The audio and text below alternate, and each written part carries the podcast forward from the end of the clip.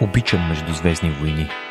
Ако всеки си има една фантастична поредица на детството, която така го е грабнала, че завинаги е станала част от живота му, за мен това е вселената на Джордж Лукас. Епизод 1 Невидима заплаха беше филмът, който ме посвети в киното.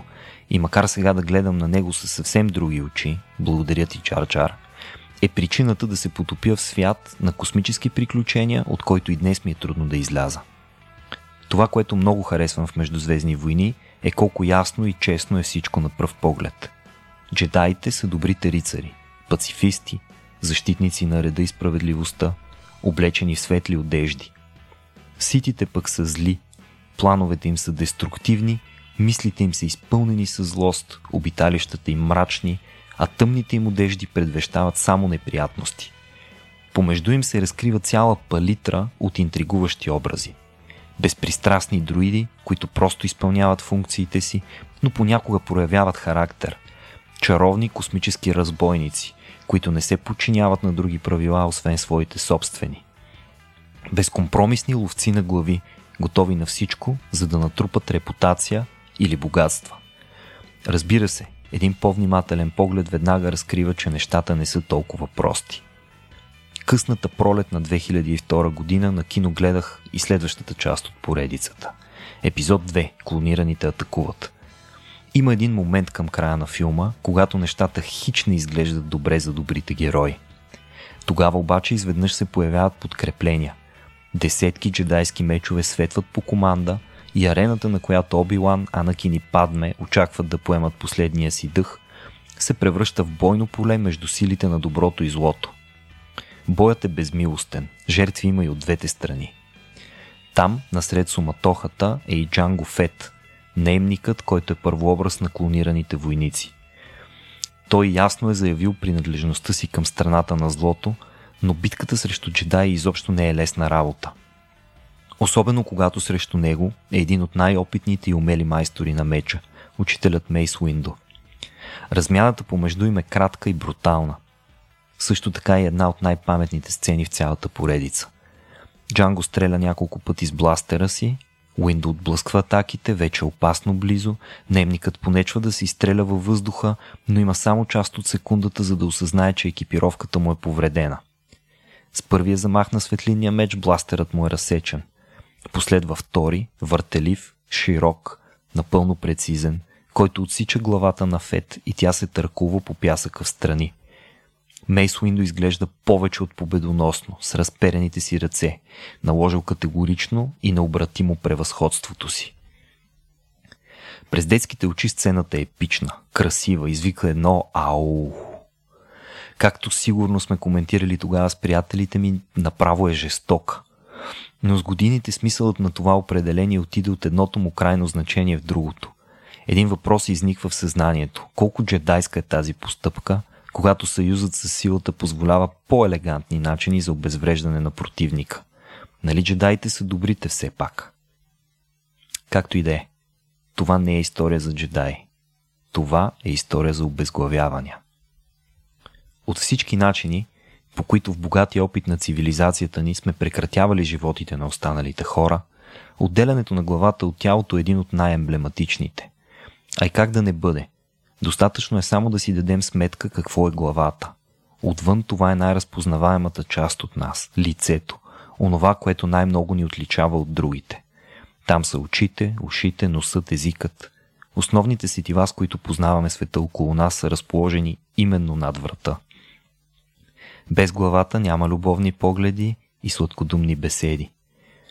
Под тази черупка пък е разположен мозъкът, онзи мистериозен орган, който веднъж свързваме с душата, а в същото време управлява и цялото тяло, осъществявайки така свещената връзка между материята и духа. Някъде там, бихме казали, е заключен и разумът, онова, което най-много от всичко ни прави хора. Затова и обезглавяването вълнува човека от най-древни времена. Срещаме го в най-първите митове и предания, които са стигнали до нас – за древните египтяни животът след смъртта е бил не по-малко важен от земния. Затова и възможността да отидеш там, цял, е било от изключителна важност. Така най-големите врагове на кралете били обезглавявани. Една своеобразна двойна смърт, която прекъсва земния живот и предотвратява шанса за задгробен. Известен е митът за Персей, който отрязва главата на горгоната медуза и я превръща в мощно оръжие. На север пък говорят за Мимир, чиято отрязана глава е скъп съветник на върховния бог Один. Обезглавяването не е просто форма на прекратяване на живота. То е особено изявление. Ако проследим историята му, ще открием различни аспекти. Древните гърци и римляни считат смъртта по този начин за достойна.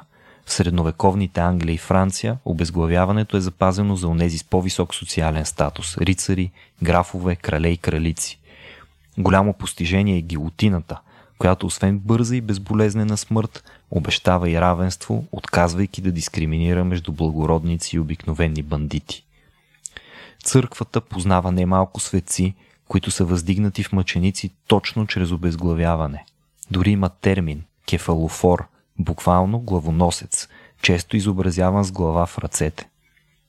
Ако погледнем към съвремието пък, откриваме в обезглавяването нещо друго. Още един инструмент на терористите да всяват ужас сред онези, които искат да сплашат. Иска ми се да кажа, че поне държавите са преминали отвъд него. И това е вярно до голяма степен. Но днес все още има места, където обезглавяването е официална форма на администриране на смъртното наказание. Най-известният случай е Саудитска Арабия, където екзекуциите се изпълняват публично. Наред с измяна, шпионаж, убийство и тероризъм, престъпникът може да загуби главата си за изнасилване, въоръжен грабеж, хомосексуалност, вероотстъпничество, богохулство, обявяване на война на Бога или вещерство. При това не само на теория. През 2012 година, само преди десетилетие, саудитецът Мури Аласири е обезглавен за притежанието на магически книги и талисмани. Мрачни чувства отземат човек, когато се зачете малко повече в интервю с главния екзекутор на Саудитска Арабия, Мухамад Саад Албеши, който не само споделя, че е извършвал 10 екзекуции в един ден, но също така е горд баща на 7 деца, които му помагат да почиства меча си. Трябва да имаш сериозен стомах, когато става дума за такава бруталност, но има и хора, които са очаровани от обезглавяването. Може би най-живият пример в изкуството е Караваджо, в чието картини можем да видим обезглавяването на Олоферн от Юдит, поне няколко версии на Давид с главата на победения Голият, екзекуцията на свети Йоан Кръстител, също в няколко варианта. Това са само няколко измежду сюжетите, които са го впечатлили до такава степен, че има спекулация, че в една от картините е избрал собственото си лице за отрязаната глава. Потърсете го. Между другото, сюжетът за Юдит, която обезглавява асирийския пълководец, за да предпази от разруха родния си град, е вдъхновила не един от големите майстори на изкуството – Джентилески, Донатело, Бутичели, Микеланджело, Гоя, Франц фон Штук. Моята най-любима интерпретация, напълно неочаквана, остава тази на изтънчения Густав Климт. Здравейте слушатели на Рацио Подкаст. Аз съм Васко, а вие сте с Интералия, предаването ни за култура, изкуство и общество. Днешният епизод е малко по-минорен заради темата си. Вече сигурно сте се досетили, че става дума за обезглавяването. В следващия сегмент говорим с чувстващия се като у дома си в мрачните води кинокритик Благо Иванов за някои културни интерпретации и за символизма за този категоричен метод за прекратяване на човешкия живот – Последният половин час от епизода пък е посветен на литературната ни рубрика, в която сменяме темата към антивоенната литература. Не съвсем по-оптимистична. Снежи този път ни разказва за любимия на мнозина Ерих Мария Ремарк и неговото отношение към войната, любовта и човещината насред тези възходи и падения. Както винаги, ако ви допада това, което правим, можете да ни помогнете да запазим метафоричната си глава на RACIO.BG slash support. Здравейте и добре дошли в основния ни сегмент, който този път е значително по-мрачен от повечето епизоди, дори от хелоуинските епизоди, които сме записвали. И за целта, разбира се, нещо толкова, как да кажа, макабрено, моята любима дума, която става дума за нашия гост, заслужава подобаващ презентатор. И затова тази вечер сме събрали с добре познатия ви Благой Иванов. Надявам се, че ви е добре познат. Ако не ви е добре познат, трябва да се осведомите малко повече. А това, което ще обсъждаме е обезглавяването. Обезглавяването, разбира се, не е да споделяме личния си опит с него, а по-скоро да си изговорим разни културни прояви. Културното обезглавяване един вид. Здрасти, Блах. Здравей, здравей. Хващам те направо тук от вратата за главата и те питам теб, ако трябваше да те екзекутират, би ли си избрал да бъдеш обезглавен или не? Ако говорим за стария тип екзекуции, които са много по-натуралистични, много, много по-болезнени, сякаш, а, бих избрал него пред разчленяване, изгаряне или обесване. А, сякаш ще е по-малко болезнено, ако обаче а, въпросът е зададен на мен в нашото съвремие, т.е. говорим за сегашните опции, бих избрал някой седатив, защото бих предпочел да заспя и да, и да не разбера. Със сигурност един блажен сън пред падането на секирата, нали, която ако и се наложи, не дай си Боже втори път да удря, нещата хич не са добре. Добре, това е съвсем разбираемо. А, имайки предвид ужасяващата репутация на обезглавяването, ужасяваща много често не само заради бруталността, която е скрита в този акт, ами и заради една определено явна показност, която има в този тип прекратяване на живота, защото, ето както казваш, има и други начини. Обесването също е публично, разчленяването също може да бъде, изгаряне, отдавяне. Има Що се отнася до начините да, да нараниш някое човешко същество, включително да отнемеш живота му, се оказва, че хората са доста изобретателни. Но е, всяка от тези различни форми си има своите специфики. Ние, може би, за да се ограничим до един разговор, който има обозрима продължителност, а, бихме могли да си поговорим конкретно и единствено само за обезглавяването. И защо за обезглавяването? Защото този месец е месец на мозъка в рацио и сега мозъка все пак се намира в една конкретна част от човешкото тяло. Така какво става, когато отделим мозъка от тялото? е големия въпрос и защо искаме да отделяме мозъка от тялото и всъщност мозъка ли искаме да отделим от тялото. Това са някакви идиотски три въпроса, с които можем да започнем и да стигнем до всички културни прояви на премахването на нечия глава. Така че Откъде искаш да започнем? Ами от това, че всъщност при обезглавяването две неща се случват с а, живота на съответния индивид. И то е, че първо мозъка спира да диша, кръв, кръвопотока е прекратен, и от друга страна тялото, което изцяло зависи като функция от мозъка, престава да функционира. Тоест няма право, няма възможност, няма опция за грешка. Извършиш ли обезглавяване, ти наистина прекратяваш съответния живот. А, но, както и ти каза, това е една доста широка тема, която може да се третира и в историята, и в политиката, и в религията, и в изкуството. На мен ми е най-любопитно обезглавяването в поп-културата, тъй като аз съм изключителен пацифист, когато става дума за реално насилие. Нали, не е моето нещо. Обаче, ако е художествено, Ами, както и ти го каза, може да бъде много изобретателно. Не само обезглавяването, начина по който се обезличава или а, унизява човека или живота му. А, и има много примери за това. Смятам, че не всеки от тези примери е непременно макабрен, понякога може да бъде по-скоро забавен, понякога може да е форма на сатиризиране на човешкия живот или на човешкия начин на живот. Така че да, а, има много варианти на къде да тръгнем, но ти си шефа, ти кажи на къде да тръгнем. Добре, ти каза култура, а, мисля, че когато става дума за обезглавяване, ако за момент оставим историята, митологията, нали, всички уния разкази, които още древният човек подхвърля на останалите и хванем чистата, чиста култура.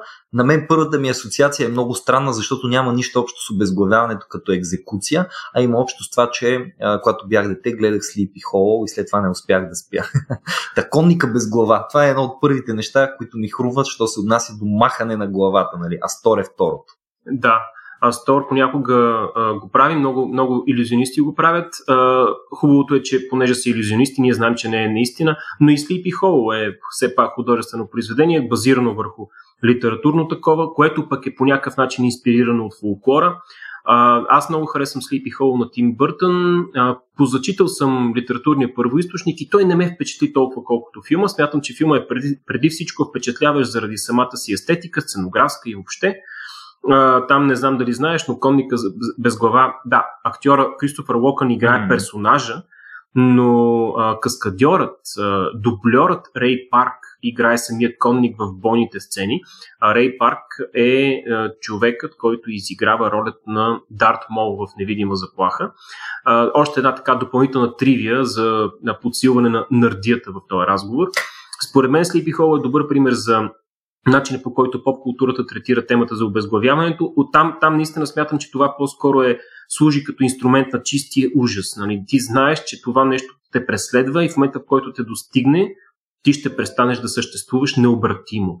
И а, според мен това е една от причините Sleepy, Sleepy Hollow да е едновременно приказно очарователен и зловещ. Mm. Много яко, че каза необратимо, защото да, всъщност обезглавяването е нещо, което е необратимо. Поне за сега, въпреки опитите за трансплантации на глави нали, и проче. Тук, може би Никола Кереков е човека с науката, който би се зарадвал да, да говорим повече за това може би Никола би казал, въпрос на време е, момчета. Въпрос на време е това нещо да стане обратимо, но понеже стана дума за необратимо, филма започва с едно, не бих казал обезглавяване, но а, а, обезобразяване на човек, който е убит именно посредством нарушаване на мозъчната функция.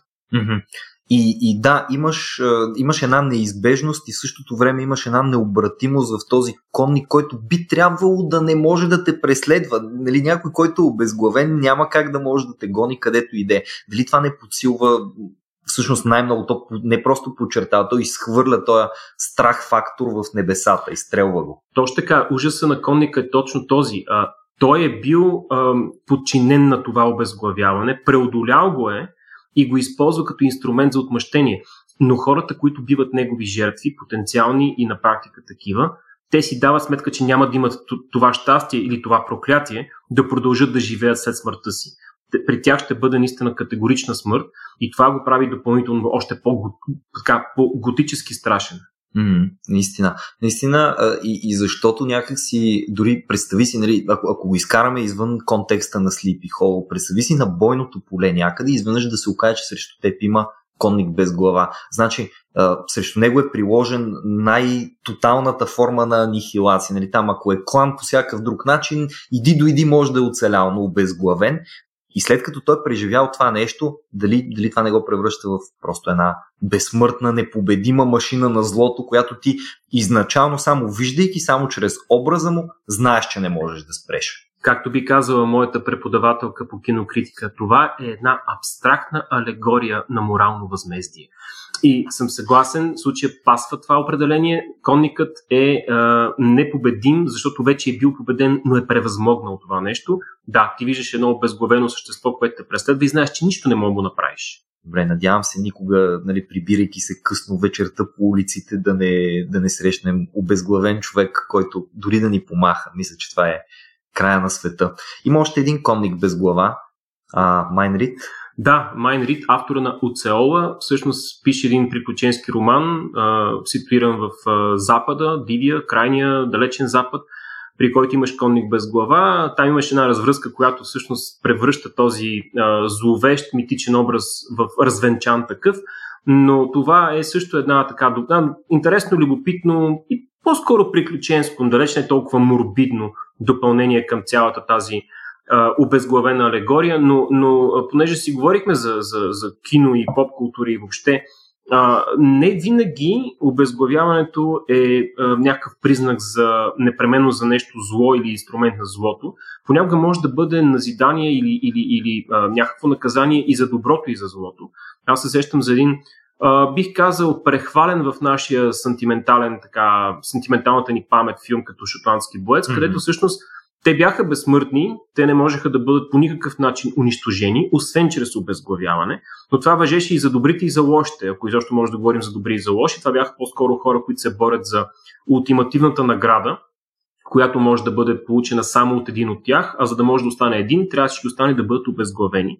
И някои от тях бяха всъщност много симпатични образи, какъвто беше образа на Шон Конъри, и други бяха далеч по-несимпатични, но пък ужасяващо чаровни, какъвто беше образа на Кланси Браун, който обезглави а, всъщност Шон Конъри във филма, а, но главният герой, нека подчертаем, че главният герой в шотландски боец се казва Конър Маклауд, а, той накрая се оказа абсолютният победител.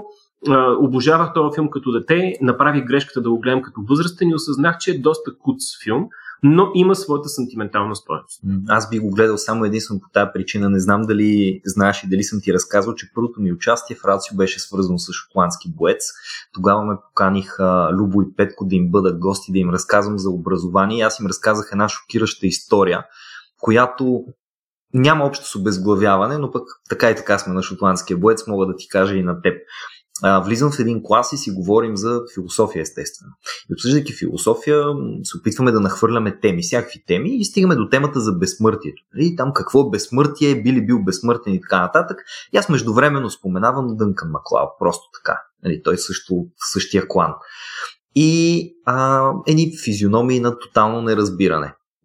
Кой е той? Какво е това? Скабе шотландския боец продължават. Нали, дори ако може да си задълбочи неразбирането в физиономията на някого, със сигурност това е нещо, което се случи.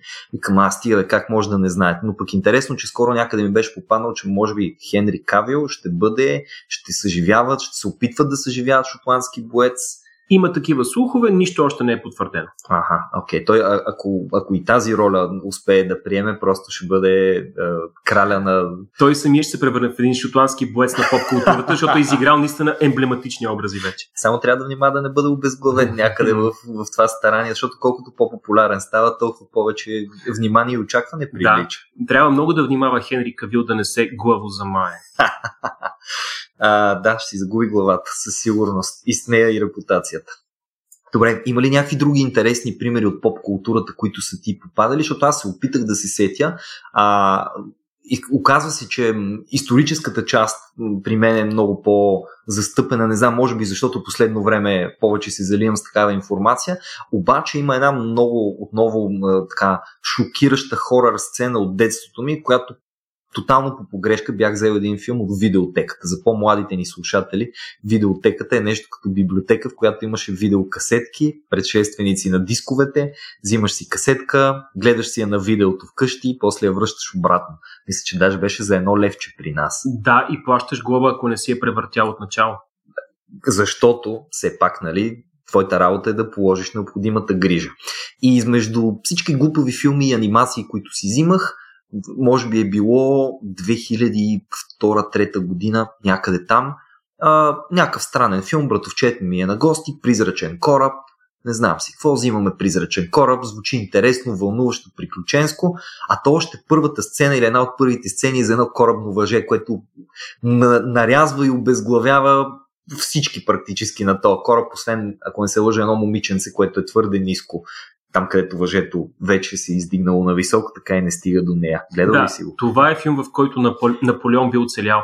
Но, но да, аб, абсолютно си прав, гледал съм филма. Тя всъщност, ако трябва да сме честни, нали, филма е принципно слаб, но ако трябва да сме честни, тази първа сцена е много впечатляващо решена.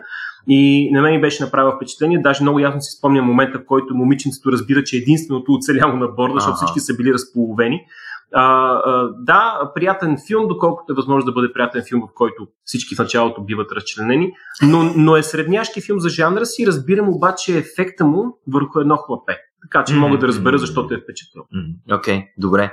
А, тъм, сещаш ли си ти за някое друго така култово? Ами, понеже ти говориш за това как си бил шокиран като малък, ще ти кажа аз как бях шокиран като да. малък. А, аз от малък съм фен на а, альтернативния рок. И всъщност още като наистина, наистина дребно а, същество, се зарибих много по Алис Купър, mm-hmm. а, който е един от стожерите на шок рока, а, още от 70-те години насам. И си спомням, че бях гледал на видеокасета също. А, даже не съм сигурен дали е било VHS. Подозирам, че е било Betamax, тъй като за разлика от тебе аз съм древен. А, така че на някакъв, някаква Betamax касета гледах един негов концерт, в който Него го, нали, той е очевидно на сцената, него го сложиха на една гилотина и в реално време без прекъсване го обезглавяват. След това една жена, облечена в един садомазо аутфит, се приближава до гилотината, взима от коша главата на Алис Купър, започва да я целува, главата почва да плюе кръв, тя почва да се плези, да се лензи. Аз бях едновременно изключително фрапиран от това, което виждам, но и ужасно впечатлен в приятния смисъл. На мен това ми хареса. Разбира се, не ми хареса чак до такава степен, че да искам да а, повторя тези неща по някакъв начин. Слава Богу. Да, но аз наистина от малък си падам по такъв тип театралност.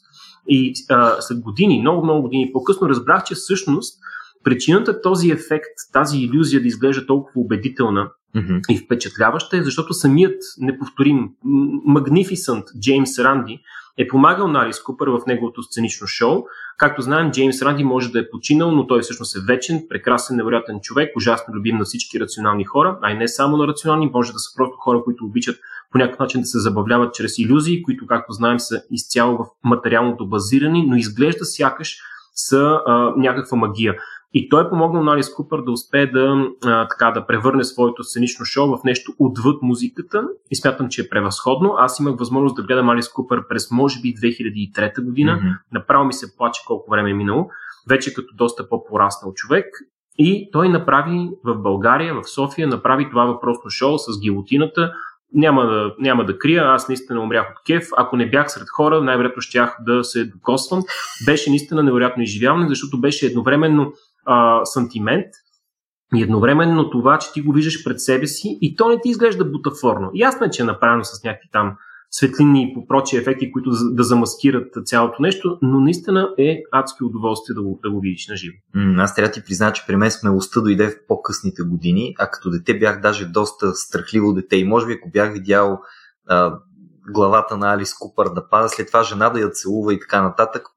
И до ден днешен ще да слушам Бритни Спирс и Backstreet Boys като опит за убежище. А като допълнително интересна такава некрофилска тривия, това Супер. нещо се случваше, когато го гледах на концерта, се случваше по време на песента, в която се пее I love the dead before they're cold. Обичам мъртвите преди да изтинат. Uh.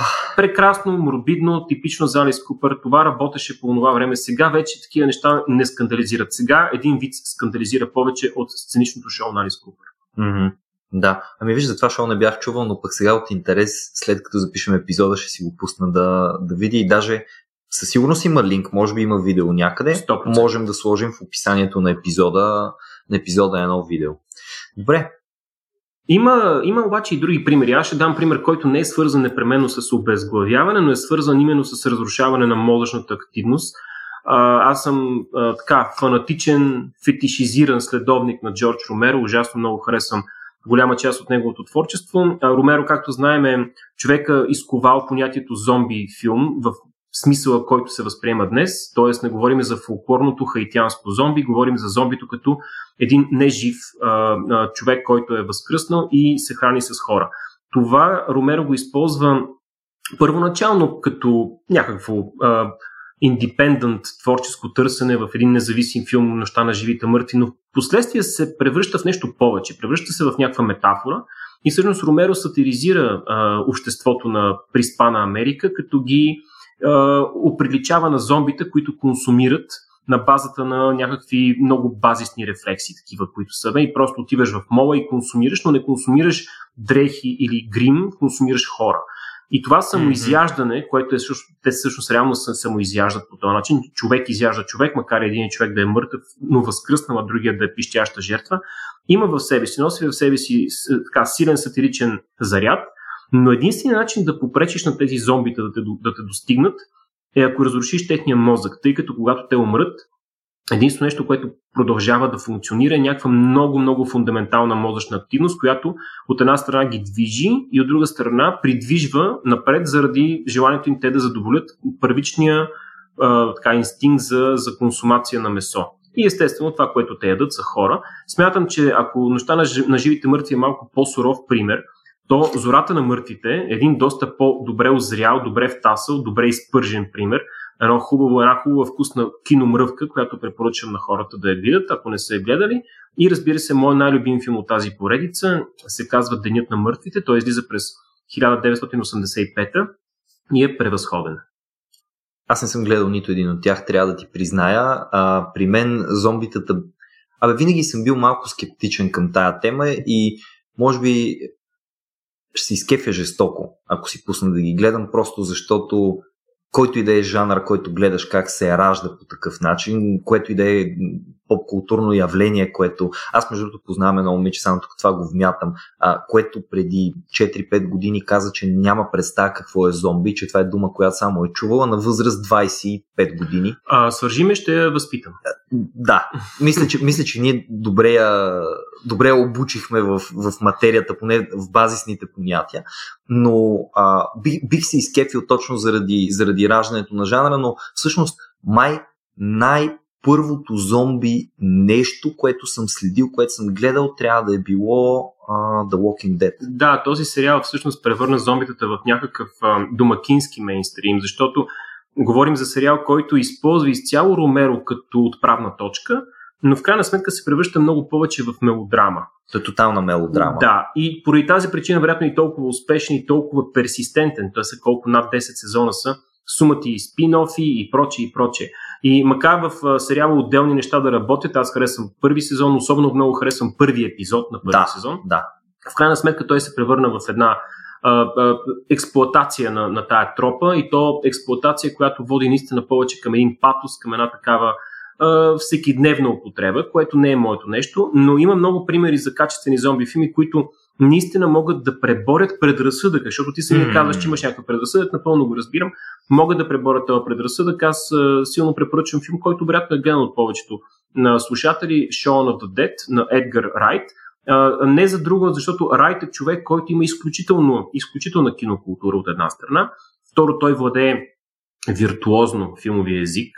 И когато гледаш Shaun of the Dead, ти виждаш, че това е човек, който обожава Ромеро, обожава киното и обожава да се забавлява. И ти гледаш един филм, който е някаква пародия на жанра, но той е пародия не защото взима не на сериозно самия жанр.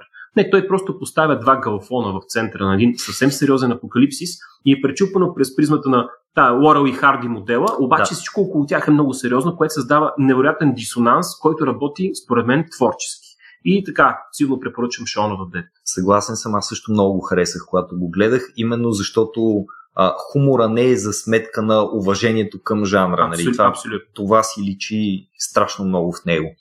Да, аз не знам как се, как се справят зомби нещата в момента. Последно видях, че излиза Армия в Dead и нещо подобно. Да, аз го гледах Армия. Е, е, ирония е това, че всъщност Армия the Dead беше по-скоро средняшки, кичозен филм. Mm-hmm. А, компетентен, разбира се, Зак Снайдер знае как да снима. Друг е въпросът какво снима. Но а, Зак Снайдер е отговорен за един от най-качествените ремейкове в историята на а, популярното кино. А, и това е Зората на мъртвите. Аз споменах Зората на мъртвите Да. на Джордж Омеро, който е превъзходен филм, един от най-важните филми на 70-те. Но дебютният филм на Снайдер се казва Зората на мъртвите и е ремейк на филма на Ромеро. И хубавото в този филм е, че той всъщност не повтаря модела, или по-скоро взима някакви много-много базисни отправни точки и го превръща в свой собствен филм. В един зомби филм за своето време, който смятам, че е доста по, как да кажа, динамичен, доста екшен ориентиран, но това работи добре. Ето още един филм, който препоръчвам и това е Зората на мъртвите. Ние направо се влязохме в... Филмирахме се. Филмирахме се, жестоко се филмирахме а, и влязохме много, много здраво в зомби тематиката, но аз съм съгласен, че макар и да не е обезглавяване, има доста общо с обезглавяването именно в контекста на, на това, което ни е широкия, широката тема за мозъка. Нали? Така че добро, добро предложение. Филмите, които съм гледал, Shaun of the Dead, даже мисля, че Army of the Dead също бих препоръчал като, като ентертеймент, просто като една вечер на забавление. А, но имаше и един не толкова хубав, който гледах. А, The Dead Don't Die. Не Да. успя да ме спечели. Dead Don't Die е всъщност филм на Джим Джармуш. да, което би трябвало да е заявка за качество, защото Джим Джармуш направи много интересна трактовка на вампирския поджанър М, а, с Only Lovers Left Alive, който е превъзходен филм. А, и аз трябва да си призная, че аз не гледах The Dead Don't Die, защото хората, които познавам и разбират от кино и аз им се доверявам, ми казаха по-добре не дей. И затова се въздържах, доколкото знам, наистина не е качествен. м. Ти като каза, между другото, вампирска трактовка, вампирите също имат общо с обезглавяването. Да. Между другото, в, в Дракула на Брам Стокър го имаш това като мотив, но ти го имаш и като фолклорен такъв, т.е. вероятно Стокър е бил силно повлиян от а, а, фолклорните традиции, не само може би на славянската култура, а и по принцип. М, И това, че имаш много примери за това, че различни хора, които са били заподозрени във вампиризъм, са погребани по специфичен начин и този специфичен начин включва много често обезглавяване, т.е. ти обезглавяваш трупа, понякога дори и след смъртта му, за да си сигурен, че той няма да се върне след това. Това е отново свързано с тази тоталност, необратимост на, на поставянето на край на живот.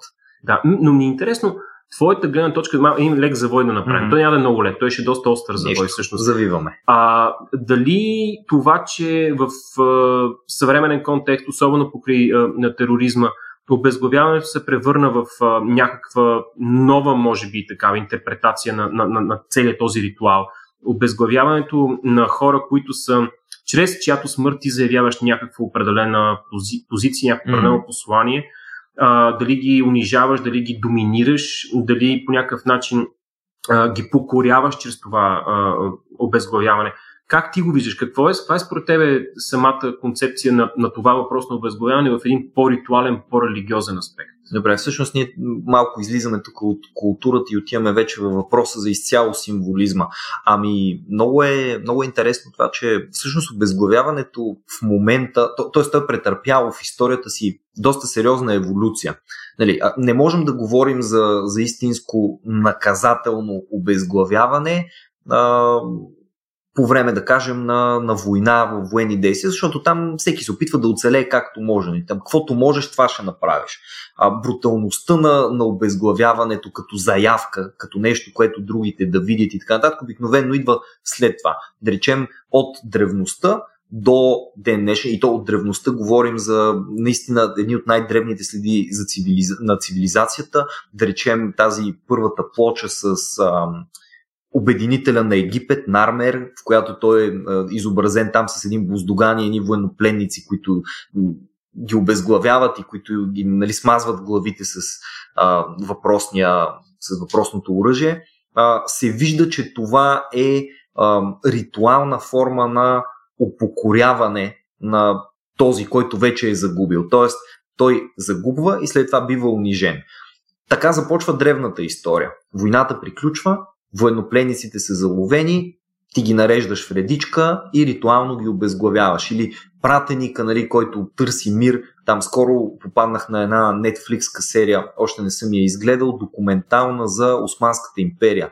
Падането на Константинопол, нещо такова в този смисъл и там нали, имаше тази класическата сцена, в която а, от Константинопол са изпратили пратеници да преговарят с султана, пък той връща един от тях жив с една турба пълна с главите на останалите. Нали, това е една много сериозна заявка за това какво точно искаш да кажеш. Ти си ги заловил, ти си ги прекратил и не просто си ги прекратил, ами доста ясно си казал, че е, отказваш нещо определено. В древността това е било покоряване. По-късно политически това се възприема като отказ. В средновековието в Англия това е дори форма на не точно почет, но екзекуцията чрез обезглавяване е запазена само за кралските особи, за благородниците. Нали, един обикновен крадец ще бъде обесен, той няма да бъде обезглавен. А, защото обезглавяването до някъде, и това разбира се не е нещо, което мога да подкрепя с някаква сериозна научна теория, аз съм, така се каже, любител на тема обезглавявания. А, обезглавяването до някъде, освен че а, тотално прекратява живота. Това е само една от чертите му, която ние много сериозно засегнахме, нали, заедно с необратимостта, обаче той е съхраняващо, защото изгарянето спира, спираш да идентифицираш човека, който е изгорял.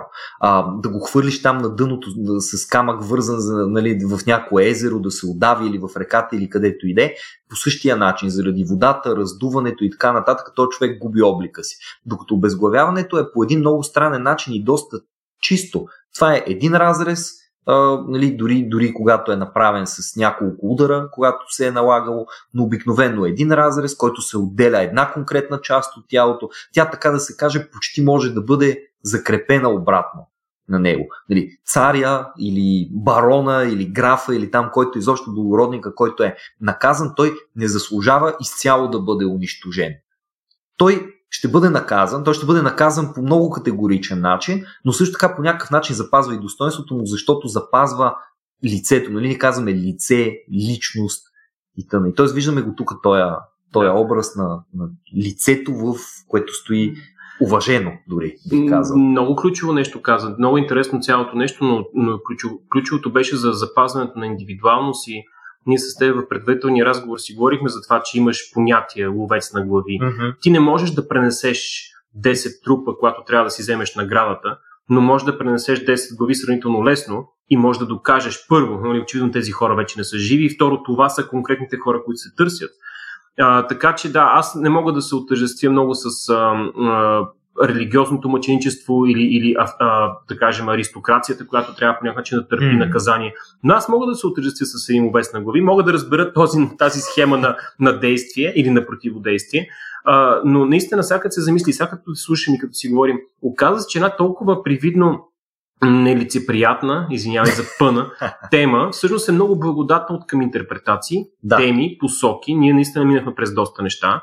А, а, замислих се за това, че много често и в научната фантастика имаш mm-hmm. много силен. Ние си споменахме а, Кереков и този човек трябва да се споменава много пъти, разбира се, защото е прекрасен човек, но точно в този модел научната фантастика се опитва да използва тази, тази тема също, да съхрани главата на някой и тя да бъде жива, дори тялото да не съществува. Да запазиш индивидуалността означава да запазиш мозъка, защото мозъкът е единственото нещо, което всъщност от което води а, своята, своята, своето съществуване, индивидуалността на човек.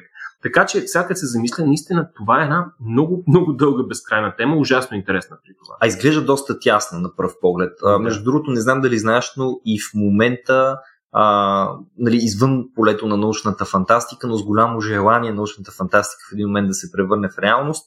Ефтиният вариант на криогенното запазване е да се запази само главата. След смъртта се обезглавяват и главите се замразяват, така че надеждата е след хикс години, когато е възможна технологията за трансплантация на глава, и този човек да бъде върнат обратно към живота. Да, ти на практика трябва да съхраниш мозъка, за, за да съхраниш индивидуалността на човек, на този етап поне. А, и от друга страна продължаваме да четем новини, при които се спекулира, че сме много близо до това да можем да всъщност да присъдим а, глава на чуждо тяло, ако тялото по някакъв начин е повредено. А, аз мятам, че това е една, а, колкото научна фантастика, толкова и научна възможност. Mm-hmm. Не, го, не го отхвърлям естествено, това е по-скоро е научно допустимо. И се надявам в близко бъдеще, надявам се в обозримо бъдеще, ние да можем да видим такова нещо. Това да се случи, ако не с хора на първо време, очевидно първо трябва да се случи с животни, макар че от друга страна се замисли колко ли ще е интересно да прикачиш човешка глава, глава върху животинско тяло и обратното. Това също ще е интересна, интересна интерпретация на, на биологичната етика, мога да, така да, да го кажа. абсолютно. Да. А, това гледал ли си Full Metal Alchemist?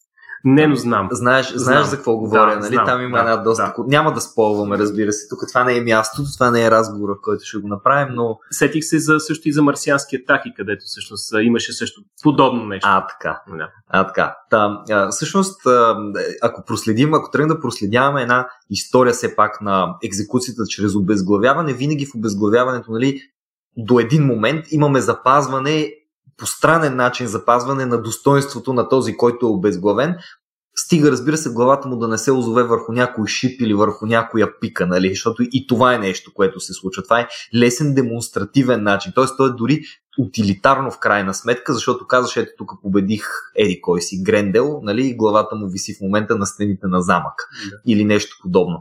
Но докато можем да говорим за такова нещо а, при ето средновековното благородничество, там откъдето тръгнахме, то в ден днешен по-скоро има някаква девалвация много странна, загубване на, на този капиталов смисъл а, на обезглавяването, защото в момента тези, които обезглавяват са терористи. И те го правят по изключително варварски начин и си личи, че е варварство. И между другото, най-близкото нещо, до което мога да го отнеса, ти го спомена, пък на мен не ми хрумна първоначално, и то именно мъченичеството, т.е. тук вече имаме някаква християнска препратка. Защото когато става дума за изкуство и обезглавяване, нали, освен Караваджо, който има десетки картини, сигурно, айде десетки, може би не са, въпреки че кой знае, нали, от тия, които има, има поне 10 на 15 картини, които са различни обезглавявания. Има и много други, които представят, да речем, обезглавяването на Йоан Кръстител. Това е един много чест мотив, който се появява. Има и една друга, много интересна картина. Аз не съм, не съм толкова навътре в историята на изкуство, за да мога да го характеризирам точно и като стил, точно и като а, да го ситуирам дори като време. Просто се сещам за нея, защото скоро ми попадна един много готин клип, който е свързан с нея и Тя е една картина за Сен-Дени, покровителя на Париж. А, картина, в която времето тече едновременно в различни периоди. Т.е. в рамките на една и съща сцена е изобразен въпросния Сен-Дени в няколко различни роли. В лявата част на картината ние ще сложим тази картина задължително в линк, нали, да могат да я видят а, слушателите ни, които проявяват интерес. Той е в една килия, а, заключен, вижда се, че е там, а, подават му нещо през решетките. Точно до него, в средата на цялото това нещо е Исус на кръста, облечен с една такава синя роба, отново Исус виждаме някъде отстрани. След това, като се измести погледа надясно, виждаме Сен Дени в няколко различни каданса, в които първо а, екзекуторите му го водят към пъна, след това той е седнал до пъна, след това са му отрязали главата и след това около главата му се е появил ореол и той държи главата си и е облечен с същата тая наметка, с която е облечен Исус. Нали, тук интересното е, че тази картина е едно статично изображение, което дори не е подредено, да речем, отляво надясно категорично, то ти разказва обаче една цяла история. Няколко неща се случват едновременно. И се поинтересувах от този Сенден и се оказа, че той наистина мъченичеството си го постига след като е екзекутиран с меч и е изобразен, мисля, че на, дори на Нотр Дам, надявам се, че това не е изгоряло, когато се случи ония ужас там. Има една от статуите на, на стената е Сендени, който държи главата си. Всъщност и главата му е с а, там всичките атрибути на светец. Да, както го описваш, то звучи тази картина почти като някакъв протокомикс. А, между другото, това е някаква ирония. А, примерно, когато някакъв, който е, е крайен фундаменталист, mm. обезглави неверник или иноверник, той го, той го превръща в своего рода мъчен, мъченик наистина. И не знам дали това може да бъде отеха за човека, който е жертва на подобно нещо, едва ли, но смятам, че на чисто символно, на чисто идеологическо ниво има някаква ирония в това, има някаква а, умерена победа над варварството. Mm-hmm. А, но наистина не трябва да се допуска и не трябва да се толерира, толерира подобно нещо, а, но то съществува именно поради заявката за сила, за доминация, демонстрацията на сила, демонстрацията на доминация. Много се надявам тези неща с времето да отпаднат като начин да изразиш себе си, колкото и да звучи цинично това, начин да изразиш своята идеология, своя светоглед. Ови, наистина това все още е част от нашето съвремие, макар последните години сякаш да е намаляло или най-малкото други неща да са го заглушили в, в така, новинарския поток. Но наистина има, има, сега се замислям просто, като те слушам, че има една ирония в това, че ти наистина превръщаш в мъченик един иноверник за съответната идеология, която е. Точно така, мислейки си, да. че го наказваш. Да, точно да, каквото е да. е мъченичеството. Мислейки си, че тази екзекуция ще бъде показното му наказание, ти го въздигаш по един доста особен начин. Сега, разбира се, това не е най-хубавият начин, по който някой да бъде въздигнат. Особено имайки предвид качеството на хората, имам предвид чисто етически, чисто морално, що се отнася до терористите. Нали? Там мисля, че нямаме съмнение относно това за какво варварство точно става дума. И то това не всички терористи го правят, но за съжаление тези в Близкия изток, които са така да се каже, флагманите на тероризма последните 20 години, прибягва точно до това. И то са свои, с чужди. Аз не си спомням дали съм го разказвал това някъде. То не е някаква история, която е супер страхотна и хвалебствена. Ние, когато бяхме деца, а, имаше един сайт rotten.com. Предполагам, че си го посещавал също, защото то беше страшен хит. Само веднъж го посетих, видях неща и реших никога повече да не влизам в него. Ами да, ние може би също два-три пъти да сме, го, да сме го виждали, защото то бяха просто страници на ужасни неща, които се случват на хора. rotten.com страхотно описва съдържанието, което може да бъде открито вътре. А, това сме били деца. Това, това беше нещо много гадно, което да видим, включително ли там има такива обезглавявания, случайни и тъна, просто доста гадно. След което а, не съм се сещал десетки години за, изобщо за този вебсайт. Това, което се случи е, че а, киното влезе у дома. А, всички се здобиха с компютри, а, телевизията лека по лека почна да печели все по-големи позиции. Ние в момента виждаме една много сериозна конкуренция между киното и телевизията, даже може би ти си по-навътре в а, финансовата част, да речем, но телевизията като продукция, като качество на, на продукцията започва да конкурира киното. Нали? Аз гледах а, скоро един сериал, който спокойно всеки от епизодите му, те са към час и половина, може да бъде отделен филм. А, ай, сега на Николас Уиндинг Рефан сериала. Избягаме името в момента. Too young to die, to, не, too old to die, die young. young. Да, точно. Е това нещо. Да, то просто е едно стилово упражнение в примерно 5-6 епизода mm-hmm. по, по час и половина. Но заедно с навлизането на телевизията навлезе много сериозно насилието. Аз примерно си спомням много ясно 11 септември, когато се бях прибрал и по телевизията се говореше само за това. И то месеци наред се говореше само за това. Имаше лицето на Осама в един момент навсякъде. Аз питах родителите ми кой е той, защото аз тогава съм бил на 8 години. И те ми казаха, това е един много лош човек. Това беше всичко, което можаха да ми кажат. Какво могат да ми кажат? Един ужасен човек, който направи едни ужасни неща. И а, това си беше документалистика. Обаче насилието като че ли лека по лека започна да се нормализира. Нали, то започна да навлиза през видеоигрите, които играехме. Това не е критика към видеоигрите. Аз не смятам, че те правят хората по-големи насилници, отколкото са, но е факт, че там го срещахме постоянно. Нали, Counter-Strike беше голямата работа, Half-Life беше голямата работа едно време след което започна да влиза и през киното и телевизията, все повече и повече насилие. И то, това, за което сме си говорили миналата година, горе-долу по това време, между другото, за стилизираното насилие. Нали? Вече е, сериали като Ханибал, в които убийството на човек е по-скоро, то изглежда изтънчено и превъзходно и, и е толкова красиво, че ти кажеш, вау, нали, това е някаква страхотна сцена, вместо да изпиташ естествено отвращение. Да, насилието като произведение на изкуството, като естетизация на грозното, на зловещото, на макабреното. А, така. И измежду целият този поток някак си бях усетил, че съм свикнал съм да ги виждам тия неща. Свикнал нали там някое обезглавяване, тип тексаското клане или някой друг слашър, в който мацката изобщо не очаква, че лудия маскиран пич ще излезе с брадва и зад дървото и просто ще, ще отреже главата. Те изглеждат и много изкуствено, естествено, защото голяма част от тях са примерно относително стари. Може би сега в по-новото кино изглеждат по-добре. Честно казвам, скоро не съм попадал на нещо подобно. Но някак си всичко изглеждаше много нормално и насилието изглеждаше много нормално и хора да се стрелят изглежда нормално и да се кълцат изглежда нормално и някой да бъде екзекутиран изглежда нормално. И в цялото това нещо ми попада едно клипче на, а, беше във Фейсбук и то беше във времето, в което Фейсбук все още не цензурираше масово съдържание вътре. А, беше клипче от Исламска държава, тъкмо възхода на тия изроди спокойно мога да си позволя да ги нарека по този начин, абсолютни варвари. Това са, ако имаме варвари в модерно време, това са те. А, едно клипче как са заловили хора, които са на колене и вървят за тях и ги разстрелват един по един. И на клипа, както може да се сетиш, не се вижда чак толкова много. Вижда се човек, който е на колене, някой го застрелва, покафа там малко кръв по земята и този човек спира да мърда, някои се свличат, някои остават така както са. Между другото, нали, не случайно и при сепукото е, има определена поза на заставане на колене, която може да издържи тежестта на тялото. Изобщо не е задължително тялото да клюне, да падне в стани, даже достойното е нали, да остане така както е. Там има и обезглавяване. Не знам дали знаеш, че в сепукото имат като секундант, казва се Кайша Конин, нямам представа какво означава, просто помнят такива неща, но а, докато извършващия се пуко разпорва корема си, тъй като това е изключително болезнено нали, и, и е възможно той да покаже някаква емоционалност, а, до него има човек с катана, който го обезглавява, за да може именно да му помогне да съхрани по този начин достоинството си.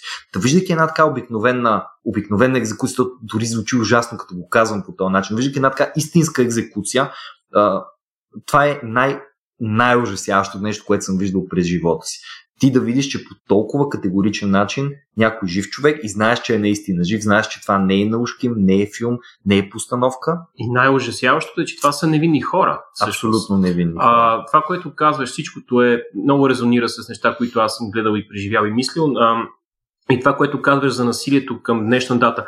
А, миналата година излезе една трилогия Fear Street, която е базирана върху книги на Робърт Стайн, който по принцип пише романи, хорър, но за деца. Mm-hmm. Само, че Fear Street на Netflix беше пълен с много насилие. На мен ми доставя удоволствие, но никога не бих допуснал и не бих да препоръчал на, на, на дете да ги гледа. Там имаше много-много крайни сцени на насилие. А, но се замислих, че всъщност може би винаги ги е имало, поне що, що се отнася до изкуството. Театъра на Гран Гиньол е добър пример още от 19 век с а, изключителен натурализъм в спектакъла. А също така не забравяме, че така нареченото гор кино, кино с екстремности. Още през 60-те години започва, през 70-те и особено през 80-те имаш така наречените видеонастис, които са най-вече италиански, но някои от тях са американски, има и немски. А, филми с отново изключително насилие много от тях са били забранявани. Просто сега живеем в епоха на а, потоп, информационен потоп и имаме чувство, че нещата са повече сякаш, може би по-наситени, по-скоро достъпът до тях е по-лесен.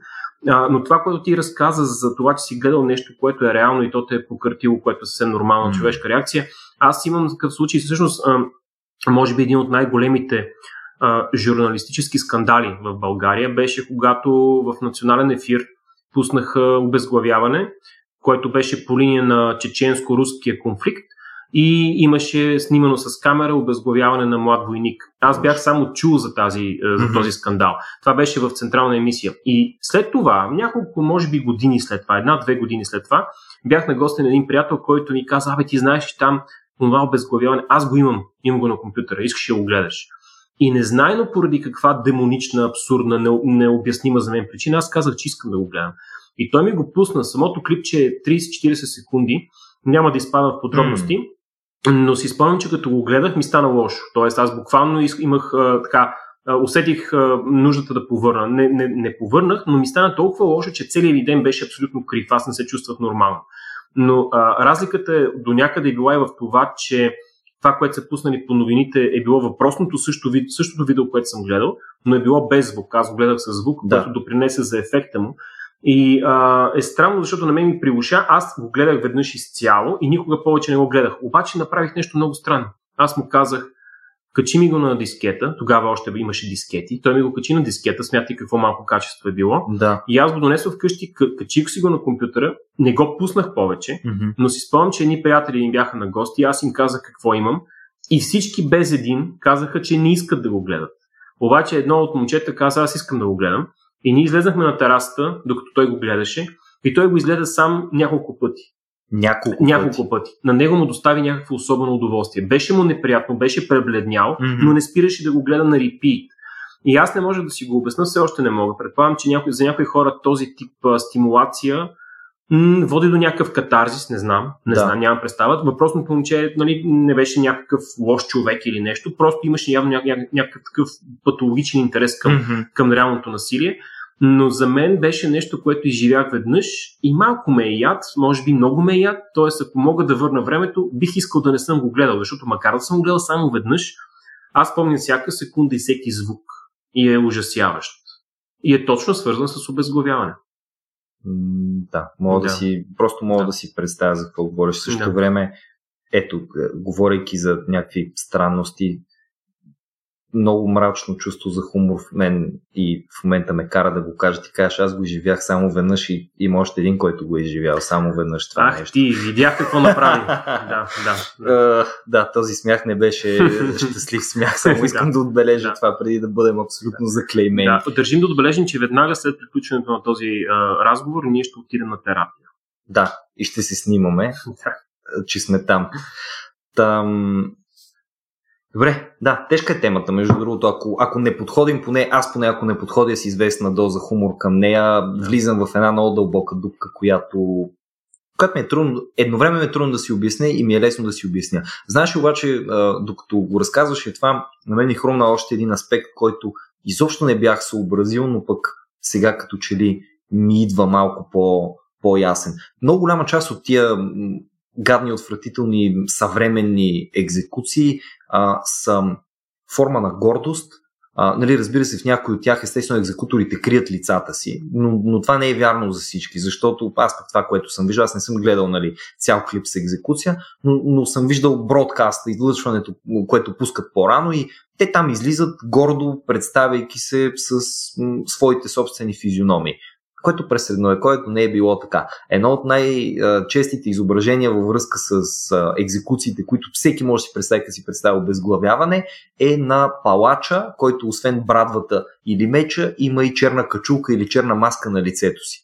А, и това със сигурност си има много ясно обяснение защо е така и съм сигурен, че поне една част от него е за да не знаят хората кой е той, за да не може да бъде познат, защото вероятно какъвто и да си, колкото и примитивно мислене да имаш, а, достатъчно примитивно, за да те заведе на една екзекуция, която се случва публично по този начин, нали, ти, да си там, да гледаш, да се радваш, че ето тази графинята, нали, ще, ще режат главата и така нататък, не мисля, че а, можеш да понесеш съществуването на човек, който прави това нещо професионално, да екзекутира хора професионално. И този човек, ако не е с закрита самоличност и просто се разхожда по улиците, може да буди не само е, страх, отвращение, той може да събуди импулс дори за отмъщение и то не само от близките на екзекутираните. Той може да събуди импулс за отмъщение от страна дори на просто човек отмъщава за човек. А напълно си прав. Аз се замислих и за друго, че ако ти си човека, който го прави, може би слагайки маска, ти се преструваш, може би до някъде вярваш, че ти самия си друг човек. Mm, е, това ти е си някой нещо. друг, който извършва това. Ти не си ти самия. В момента, в който свалиш маската, а не, не, не го направих аз, направих го човека с маската, аз съм някой друг. Така че може би това е някакъв начин и да се справиш, някакъв механизъм за справяне с тази травма, не само на човека, който може да гледа или да, да, да, да, да даде заповед за извършване mm. на нещо такова, на човека, който го извършва, защото това е, това е неистова травма всъщност, колкото и някои хора да се, смят, да се смятат за страшно тежки, големи тежкари mm-hmm. по отношение на това. Аз самия съм си казал, че сигурно бих дръпнал спусъка на Андрей Чикатило. Окей, okay, да. ама ние си го мислим, ние си го говорим. Ама реално би ли го направил? А ако го правиш редовно, това би трябвало да ощети и да отнеме от човешкото в тебе. И смятам, че това наистина, пак казваме, някаква сериозна травма. Той по много интересен начин, наистина ти там, това, което говорихме, съхраняваш една личност чрез този тип екзекуция, но може би трябва да съхраниш и себе си от да, това нещо. Точно. И тази маска, както казваш, и за пред другите, но и за пред себе си. Да. И по много интересен начин, често при обезглавяванията, главата отива в турба, да речем, нали, първо в кошница, после в турба и така нататък. По много интересен начин, иронично, самия екзекутор има турба на своята глава mm-hmm, когато го да, прави да, това да, нещо. Да, да, да. Еми, ние почти един час си говорим за рязане на глави, зомбита и някакви други страшни ужаси. Ако изобщо има хора, които са оцелели към този момент, а, за да доживеят до литературната рубрика с Снежи, в която си говорим за не по-оптимистични, но със сигурност по-малко мрачни по характера си теми. Оставям а, тях да ги чуят когато стигна до нея. Благодаря ти. Благодаря ти за този разговор. Беше ми много интересно и със сигурност много бих се радвал, ако следващия път всъщност си говорим примерно за кино, за някакви други интересни, не чак толкова а, зловещи теми. Аз, аз обичам уестърни, аз обичам фантастика, аз не харесвам само хорари, но не мога да скрия, че ми беше ужасно приятно. Да, на мен също. Ами, значи какво? Следващия път да. нещо друго. Да. Супер.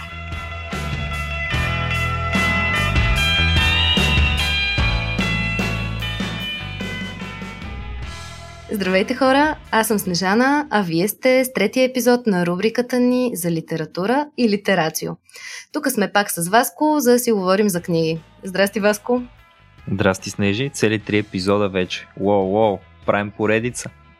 Да, да, нямам търпение да им изгубя бройката, както се казва. А така, спрем да ги борим, обещавам, след четвъртия. Това ще стане и досадно от един момент нататък, ама... Така е, така е. А, аз както винаги имам съвсем бегла представа какво си ни подготвила, а, така че ще оставя на теб да ни представиш днешната тема, нещо актуално, само това знам. да.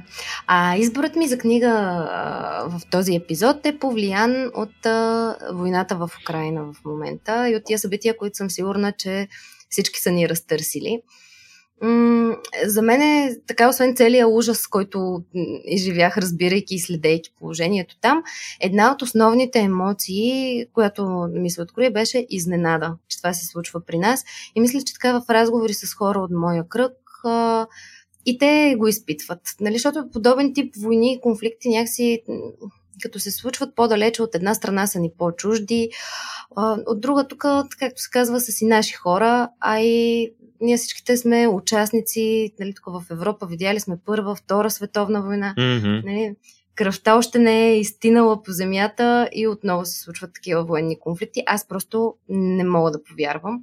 А, да, в тази връзка четох а, един материал от а, Георги Господинов, в който той прави коментар на войната и съм извадила цитата, искам да ви го прочета. Той казва следното.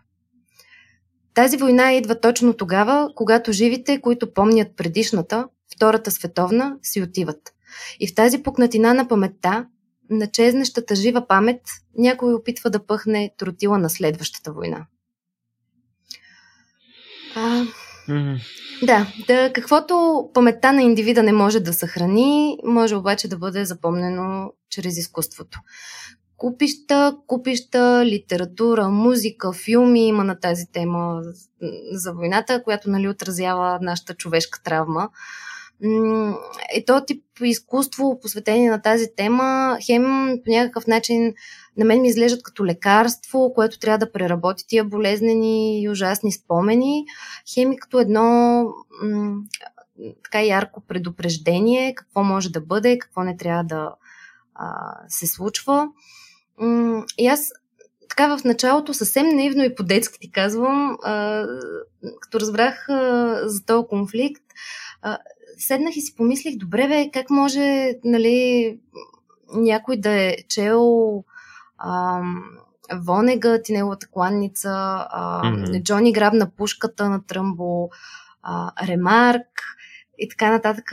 Изобщо ти автори, които пишат за войната и не знам, да правиш война след това или по някакъв начин да я оправдаваш.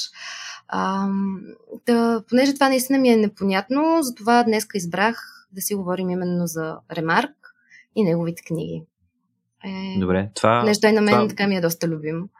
Много ме радва, защото първо мълчанието на една така сериозна тема със сигурност, каквато е войната имам предвид, със сигурност по никакъв начин не ни помага да осъзнаем по-добре какво се случва в момента и точно както ти казваш, трябваше да сме го научили този урок. Трябваше вече твърде добре да знаем, че войната не е нещо, което искаме да продължава да се случва.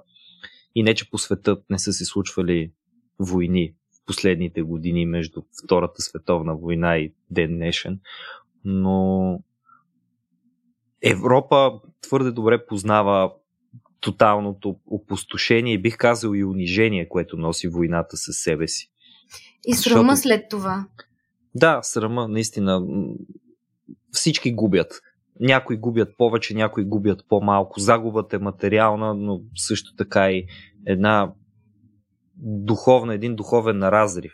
То е повече от загуба. То е пълната дехуманизация, която може да се постигне. И а, затова, тъй като в, в първата част на епизода говорим за нещо съвсем различно, а, мисля, че, мисля, че е много хубаво, че си избрала точно тази тема а, темата за войната и темата против войната, ако мога така да кажа. Това е едната причина. Втората причина, а, която ме прави щастлив е, че това е третия от три епизода до момента, а, в който говорим. Не, може би и Шигуро все пак в първия епизод беше нещо, което, което съм почитател. Добре, втория пореден епизод, в който а, аз не съм а, чел автора или произведението, за което ще си говорим. Защото Ремарк винаги е гравитирал изключително близо до библиотеката ми, но може би поради отсъствието му сред книгите на моите родители, така и никога не, не стигна до мен. А двама от най-добрите ми приятели, Жоро и Мими, са изключителни почитатели на Ремарк и когато се виждаме, винаги става дума за Ремарк. Поздрави за Жоро и Мими, ако ни слушат! Да, специални поздрави за Жоро и Мими. Ето сега в момента много ми се иска вместо мен някой от тях или те двамата да бяха тук, защото съм сигурен, че щяхте да можете да обсъдите в много по-голям детайл а, спецификата и изяществото на това, което Ремарк твори. Аз имам, разбира се, само положителни отзиви от него. Никога не съм чул до момента от никого Ремарк да е скучен, безинтересен, безсмислен автор. Най-лошото, което съм чувал за него е, че а, го обгражда някакъв дух на, на романтизъм, който е ненужен, но затова може би ти ще можеш да кажеш малко повече. Аз мисля, че романтизма е нужен по време на и след война, за да успее да ни запази малко или много цели, защото ако трябва да изпитаме реалността с, с пълната и тежест, може би няма да се справим. Има, има романтизъм при него. Даже, а, според мен романтизма винаги ни е нужен. Малко или много и при война, и без война. Това си е част от нас и все пак не трябва да бягаме mm-hmm. от тази своя нежна а, природа, защото нали, да опозите някаква такава агресия и негативна емоция, която... Добре, де, не си чел Ремарк, обаче някой друг автор, имаш ли си някакъв любим антивоенен роман? Поне, поне на първа мисъл ми е много трудно да се сетя. А, кланицата също не съм я чел. А, Тръмбо, а, колкото и да го уважавам от това, което знам за репутацията му, те преди известно време направиха един симпатичен филм за него с Брайан Кренстън.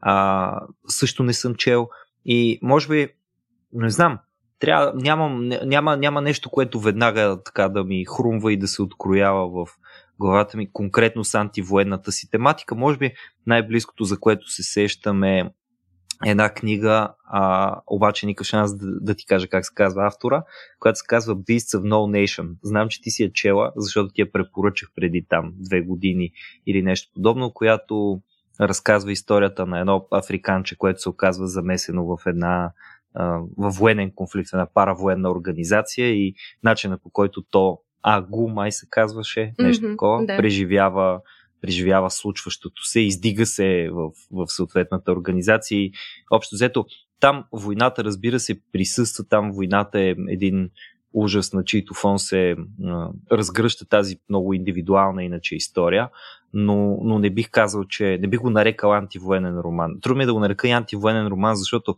малко или много поне като че ли такова ми е усещането, че ние в антивоенен роман влагаме смисъл предимно на европейски, европейски книги. Тоест, обичайно говорим за световните войни, когато говорим за антивоенни романи, нали така?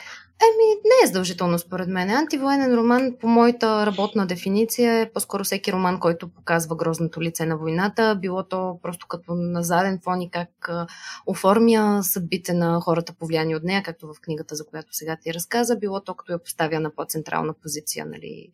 Така че аз бих казала, че има такива антивоенни О, има, със сигурност. Аз съм сигурен, че Близкия изток, например, е пълен с антивоенни романи. Сигурен съм, че mm. сега казах европейска, но реално в световната война много повече от Европа е била замесена, така че уверен съм, че има американски, уверен съм, че има японски антивоенни романи. Не знам дали параграф 22 на Джозеф Хелър може да се възприеме като антивоенен роман в своята сатиричност, но също е той, той има съвсем различен дух. Имам чувството, че по-скоро ме питаш за така книга, която сериозно да, да изследва войната и нейните последствия върху mm. животите на хората и май така да нямам. седиш и да ревеш, докато я четеш, нали? Да, някакси така се е случвало, че а, може би заради фантастичните книги, които имаше насякъде около мен като дете, фентази, фантастика, пък там войните обикновено се случват. Нали? Много е трудно да, да напишеш антивоенен роман за война, която не е истинска война,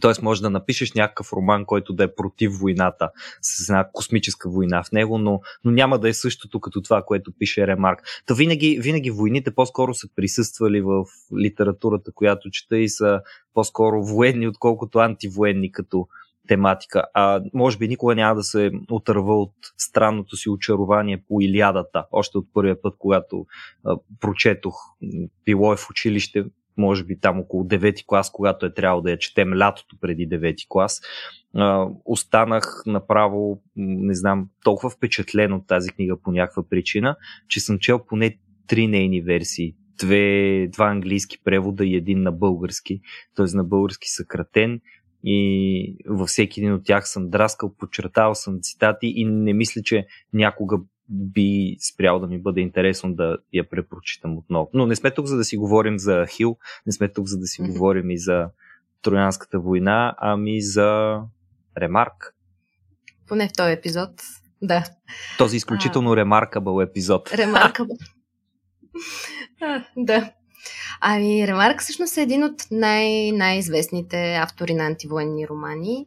Ам, и в неговите романи може да видим много от лицата на войната нейните, и нейните последствия, защото той има ам, романи, които показват бързата смърт на фронта, романи, които показват бавната смърт в концлагера, романи, които показват душевната смърт, ако мога така да я нарека, на бежанеца и на войника, оцелял от войната, който трябва да се върне към нормалния живот след това. Изобщо е много така всеобхватно я разглежда, я подхваща и прави една своеобразна дисекция на трагедията, която е войната.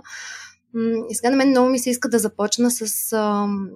понеже в днешната рубрика за няколко негови романа mm-hmm, ще ви супер. спомена, така съвсем накратко и набързо, понеже според мен са знакови и важни. Искам да започна с На Западния фронт нищо ново, който може би му е най-известният роман.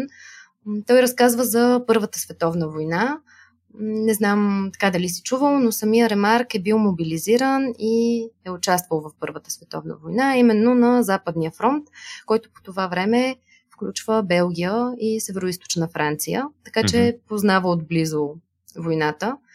А, и всъщност в книгата а, един 19 годишен войник, още дете а, сам по себе си, ни разказва в аз форма а, своята лична история – а, своята и на неговите другари. Има един такъв цитат, който по памет пресъздавам, но нали, че едва ли не до вчера са били в един клас и така познава съседната рота mm-hmm. хората, което просто е пократително. Изобщо на Западния фронт нищо ново е историята на едно цяло поколение от нещастници, едно поколение от деца, което остаряло без да е живяло, защото всъщност познава смъртта много по-добре от живота. И в самия текст на множество места всъщност се повтаря един израз ние сме старци, ние сме старци. Така че на Западния фронт нищо ново ни показва лицето на войната, което обаче не гледа към небето, а е с лице скрито в окопите, с очи пълни с пръст, за да не виждат той е ужас. Mm-hmm. А романа има и продължение. А, той, между другото, още при издаването си малко след това получава световна известност, превеждане на много езици и така нататък и му носи много бърза популярност, ако мога така да кажа, още при живе. Той има и продължение, което е не по-малко известно, Обратния път.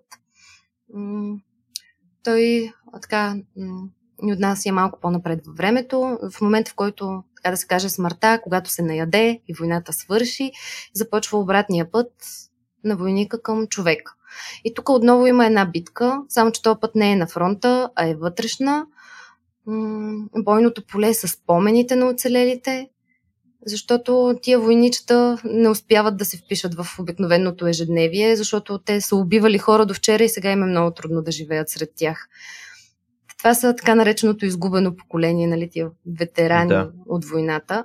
И тук съм си избрала един цитат от тази книга, който искам да споделя с вас, защото намирам, че е много разобличителен. Mm-hmm. Ако ми позволиш, пише. Давай. Патриотизъм, дълг, родина, всички ние непрекъснато повтаряхме тия думи, за да издържим и да оправдаем войната. Но това бяха само понятия. На фронта се проливаха реки от кръв и те отнасяха думите. Ох. Така че е всякаква такава пропаганда, която нали, размахва големи крилати лозунги, изобщо бива унищожена в тая, в тая негова книга. Точно затова нали, антивоенните романи са важни. Точно за това намирам, че книгите на Ремарк са толкова важни, понеже ни показват едно познание, една мъдрост, за която ние сме много млади, обаче можем да попием оттам. Това е една мъдрост, доколкото става дума за войната, която също искрено, искрено ми се иска и да остане мъдрост, която да не познаваме твърде добре. Да я познаваме само през чужди опит. Да, много се надявам и аз. Сега, понеже аз от няколко години списвам блог за книги, там доста съм писала за ремарк и когато днес се подготвях за, това, за този наш разговор, седнах да си отворя старите ревюта, за да видя какво съм чувствала към тия книги, какво съм си мислила нали, преди 3, 4, 5, 6, 7 години, когато съм им писала ревютата. Mm-hmm. Айде 7, не чак, нали? По-малко, ама. А, и да, впечатлих се от това колко, разбираш и в самия ми текст, прозира една такава надежда, че няма да познаем такъв тип конфликти, благодарност, че сме такова късметлийско поколение, което много-много отдалече нали, виждало войната. Така че това обяснява и изненадата ми сега, когато ни е до нас. Но да се върнем на ремарка, не на моята биография. А, както казах, а, с а, тези два романа той печели сериозна известност, обаче си плаща сериозна цена за нея. Той по принцип е германец. А, и в родната му страна срещу него се надига огромна враждебна вълна. Националистите там го обвиняват в, цитирам, литературно предателство към войника от Световната война. Така че не, той сега не е лесно, пък камо ли тогава да детронираш войната и патриотизма. Не, нали, не е изненадващо. Та така Ремарк е принуден да емигрира в Швейцария, по-късно живее във Франция. А, бяга човека, а междувременно книгите му има слухове, че биват публично горени в Германия, които аз не мога да потвърдя или отрека, но тръгват срещу него всякакви клевети, взимат му, отнемат му немското гражданство също така. По-малката му сестра, тя си остава в Германия и по-късно така във времето бива преследвана, арестувана и е осъдена на смърт по причина подкопаване на морала с някакви антивоенни изказвания, но Оле. отново тук непотвърдените слухове казват, че всъщност това е своеобразно отмъщение към Ремарк и имало такъв тип изказвания, че не са могли да се доберат до него, затова нали, ще вземат а, нейния живот. Mm-hmm. Но това пак е, как да кажа, под може би не се е случило от фикционалната страна, с която обикновено украсяваме фактите, за да са по-интересни, когато си ги Да го поставим поне под съмнение. Да, да, да, да, да. С едно на ум. Да. А, аз от това, което знам за Ремарк, не мога да кажа, че е щастлив човек. Поне не изглежда така отстрани. Белезите на войната и това колко дълбоко емоционално го е докоснала тя, а, си го преследват целия живот, през целия му живот. Той mm-hmm. страда от депресия, а, пие доста. А, и нали, биографията му казва, че има и доста здравословни проблеми, така че може би не са само емоционални тревогите му и мъките му, но той не е лесно да живееш в изгнание по света и да нямаш нали, да си лишен от родината си, от гражданството си. Така че нормално и мъчителните спомени да го тровят. Само, че понеже искам и с нещо хубаво да го запомните някакси, защото за мен той е един такъв много светъл образ, малко позитивно, позитивизъм да вкарам в трагедията на неговия живот и да кажа, че по-късно, в някакъв момент от живота си, той живее в САЩ, където получава американско гражданство, взима със себе си бившата си съпруга, за която се жени повторно, за да не я преследват в Германия и така я спасява. И всъщност в Штатите а, среща Марлене Дитрих, с която има романтична връзка няколко години. Нали, така че колко страдания да е, ако Марлене Дитрих лекува всички страдания. Лекува всичко, да. И изобщо, ако нищо чудно, че има романтизъм в неговите книги, а, така любовната му история е изпъстрена с много красиви жени, всичките модели, певици, актриси, така че не е само страдал този човек. Да ти кажа. Това е някак си е хубаво.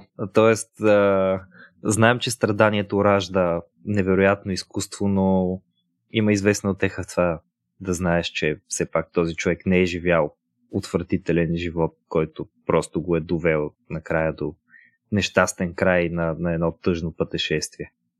Не, не, той е наистина реализиран човек и писател и е оставил страхотни неща след себе си и затова много ми се искаше да спомена все пак и позитивната страна, mm-hmm. защото а, да, но да се върнем към романите му, стига за жените му. Ами те, те, между другото, фигурират ли някъде в романите му? За секунда само да ти прекъсна мисълта, че ми стана много интересно. Има ли препратки към негови собствени, може би? Защото знам, очаквам и знам този е, сантиментализъм, който споменах, който съм чувал да го обвиняват, е свързан с любовни истории по време на войната. Добре ли предполагам? Прав ли съм? А, да, не толкова по време, колкото след това, особено книгите му, които така се фокусират върху mm-hmm. бежанците и така нататък. Да, любовта присъства, винаги има нещо романтично. Сега не мога да ти кажа на коя жена, кой образ е проекция, но то да, за тия неща обикновено се пише от опит, така че това обяснява наистина романтизма му, с който той много добре се справя. Любовните му истории са прекрасни, също така реалистични, не са под някаква форма идеализирани.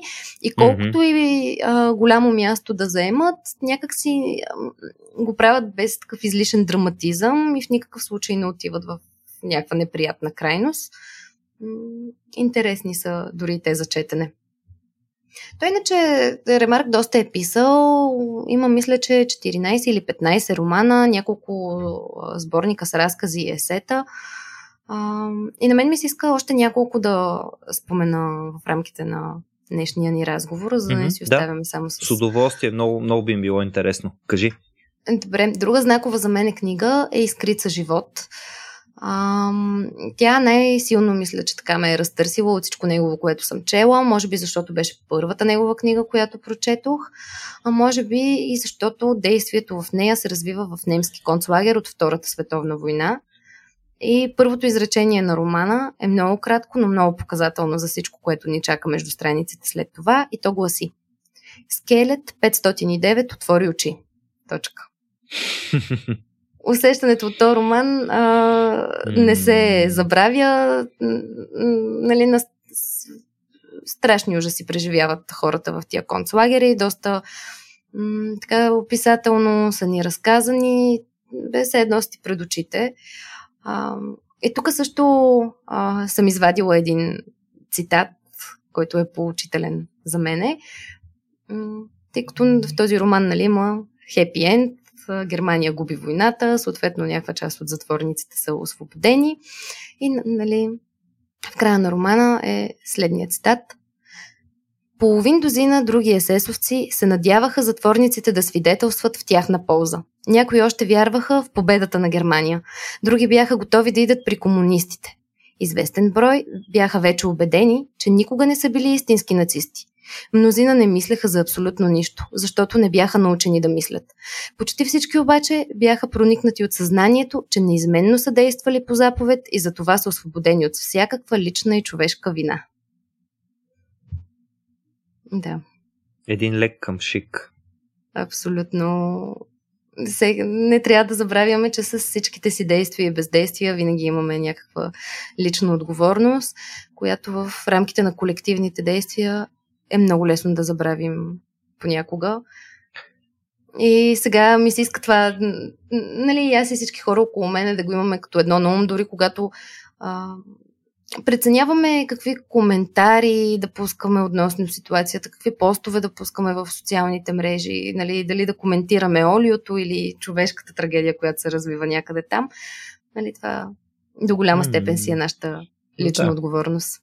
Този цитат ни отвежда нали, към баналността на злото и тази философска тема, която именно покрай Втората световна война излиза на преден план и между другото е разработена в средите на етиците. Не може ли злото да бъде банално и, и, и по какъв начин? И тези просто войници, които просто следват заповеди, уж.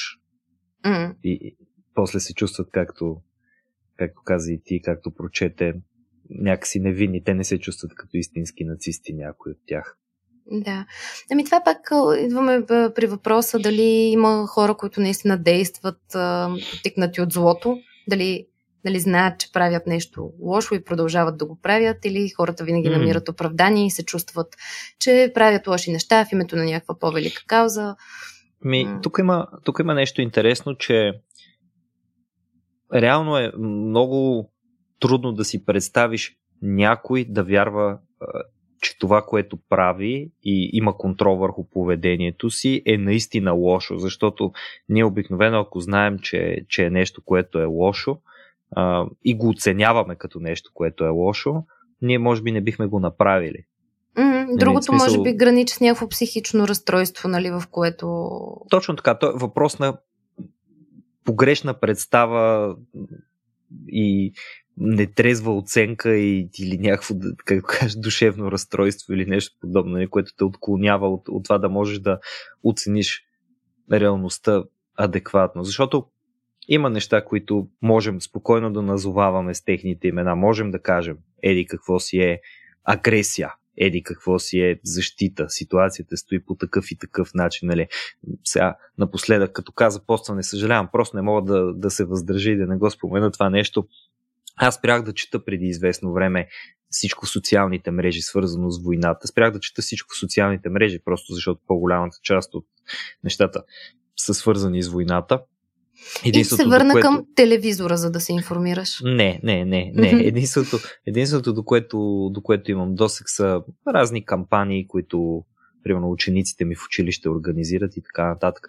Просто защото започнах да виждам как а, в, а, в кавички търсенето ни на истината се навъждат все повече и повече а, хора, познати хора, които уважавам и хора, които не уважавам, но по някаква причина са се озовали в Фейсбук приятелите ми, на които пишат как трябва да погледнем по-широко на картинката, как има и други злодеи, как има и други войни, защо отношението ни е така, сякаш има значение в момента за тази война, че има други войни и че има други злодеи. Mm. Естествено, че има други войни, има други злодеи, но в момента това се случва до нас. В момента можем да се намесим. В момента можем да си отворим очите за всеки следващ път и за всяко следващо друго място и за всяка следваща друга случка и така нататък. И ето войната, едно, едно от най- може би неприятните неща, които изкарва, освен буквалното човешко унищожение, са ето тези изключително неприятни черти на хората, седящи отстрани, които просто си правят езиците, когато никой няма абсолютно никаква нужда точно от това. Да, съм сигурна, че мнозина от нас това ни е разгневило. И аз много си мислех по темата и всъщност как трябва да третираме е, подобен тип коментари, понеже на мен ми се случваха и лично в разговори и така нататък. И сега мога само да споделя извода, до който аз самата стигнах. И моят призив е да приемаме такива неща спокойно и без агресия най-вече, защото агресията поражда още агресия, тя поляризира и още повече разделя хората. Така че моят призив е да запазим моралния си компас, така да се каже, непокътнат и да действаме спрямо него дори в тия спорове а, без а, да се гневим и твърде агресивно да нападаме хората, които имат такива mm-hmm. ненормални изказвания, понеже може би ще стигне и до тях. И общо взето, това, което винаги ми е било някакъв тип мантра на мен е да се държим с хората и да им говорим по начина, по който бихме искали да се държат и да ни говорят на нас, когато сме в тяхната ситуация. Мисля, че това никога не можеш да сбъркаш, ако се водиш по тази преценка и да постъпиш не окей. Okay. Това е златното правило, все пак. Да, да, напомням и е, го. И си е добро. А сега да, да в а, светлината на това, че отново говорим за настоящите събития, а, искам да спомена и две книги на Ремарк, свързани с бежанците. Триумфалната арка и Нощ в Лисабон, mm-hmm. са от по-известните му романи. Те разказват за бежанците от нацистска Германия. И за днешния контекст мисля, че също са подходящи четива, понеже ни позволяват да погледнем на тези хора, които ни изглеждат един вид далечни, понеже не, са, не сме ние това, ние още сме си в нашето удобно ежедневие, нормално. А, да погледнем малко по-дълбоко в техните емоции и да погледнем на тях като на наши приятели и близки хора, като разберем повече за живота им. Те са и така, има повече романтизъм там, Васко също, в тези две заглавия. Добре, добре. И, Давай, последно... арка, казваш. Точно така. Е... И последно, още едно заглавие mm. имам, което mm. мисля, че на мен ми е любимата книга на Ремарк, Черни обелиск се казва. Добре. Това е един от по-зрелите му романи. А, в него като че ли има повече дълбочина а, от теми и а, автора ни показва, че чудесно може да борави и с оръжията на хумора, тъй като целият роман е написан с доста ирония към нас. Той разказва за един погребален агент, много млад, ветеран от войната. Mm-hmm. И така също е много приятно четиво. Има връзка Мисля... с войната отново. Е, винаги има. То, мисля, че веднъж а, свържеш ли се с нея, едва ли можеш да избягаш. Всичко има връзка с войната горе-долу почти. Поне така от по-успешните му. А защо ти заглавия? харесва като че ли най-много от всички? Казваш, че може би това ти е любимата книга. Кое в нея те спечели? Иронията, с която е написан. Mm-hmm. Някак си... М- сега не искам това да прозвучи шити по някакъв начин, но малко по-малко трагедия има. Седно, трагедията е малко по- обикновена и по-достъпна като че ли okay. и за нас, понеже в другите четем за много повече ужас някакси, mm-hmm. който е доведен до крайност нали, в концлагера на фронта и така нататък. А, Черни обелиск по-скоро ни разказва за един човек, който се мъчи нали, да се справи с живота, въпреки че е белязан от такива трагични събития, но вече ги е преживял и е след, това, след тях. Това е много хубаво послание. Да, съгласен да. съм. Виждам защо ти харесва. да, може би от нея почни, ако решиш все пак да го подхванеш.